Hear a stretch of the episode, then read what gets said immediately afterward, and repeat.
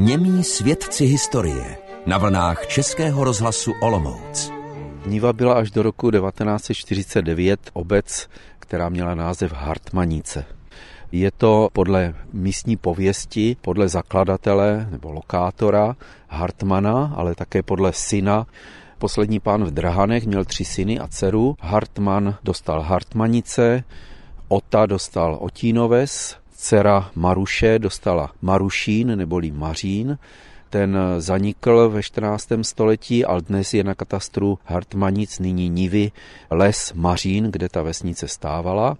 A tou poslední vesnici podle Bohuše je dnešní Bousín. Obec Niva se tedy jmenovala Hartmanice od svého založení. Ano, bylo to někdy ve 13. století za německé kolonizace, bylo to vlastně německé jméno, ale brzy se počeštila a v písemných pramenech se poprvé zmiňuje v roce 1347 už jako Hartmanice.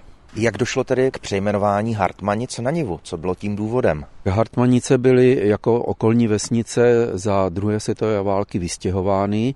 Tady to bylo poměrně brzo, už 1. prosince 1942. Obyvatele museli odejít a opuštěné statky potom byly součástí vojenské střelnice a cvičiště.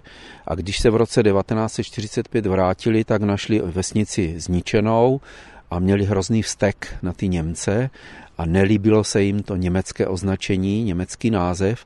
A tak v roce 1947 vypsali takovou soutěž na nový název vesnice a přišlo jim mnoho návrhů, které jsou vypsané v obecní kronice. Některé z nich jsou velmi kuriózní. Je to například spálená ves, rozbitá ves nebo Tyršova ves, ale také bílá voda podle potoka, který nivou protéká, ale také Svobodov nebo Stalinov, Trpín nebo Návratov. No a nakonec zvítězil návrh řídícího učitele pana Boudy, který navrhl název Niva podle pomístního jména části katastru, který se rozkládal v té jižní části spodní, kde byly takové louky a nivy. Niva je vlastně takové území, které se rozkládá kolem řek a potoků, je nížiné, mohou to být louky, lesíky, nějaké lužní lesy a bažiny.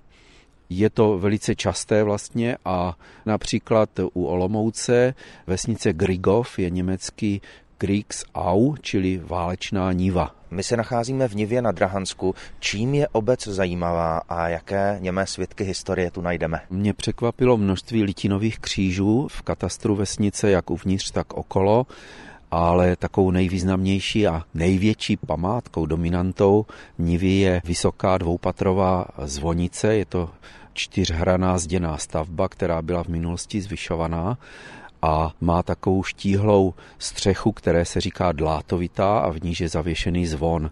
No a dočetl jsem se takové zajímavé informace, například, že je to nejstarší stavba v obci a že pochází ze 17. století, ale také v jiné literatuře se píše, že je to naprosto nezajímavá bezcená stavba.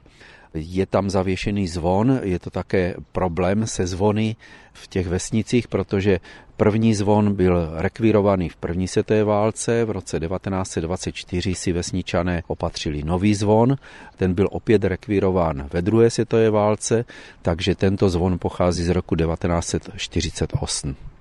Dnes je zvonice pěkně opravená a je také zapsaná do seznamu nemovitých kulturních památek. Často přicházím k takovým zvoničkám na návsích, ale takhle vysokou stavbu jsem ještě tady na Moravě neviděl. Z Nivy vás zdraví a naslyšenou na vlnách Českého rozhlasu Olomouc se těší Aleš Spurný a historik Jan Kadlec.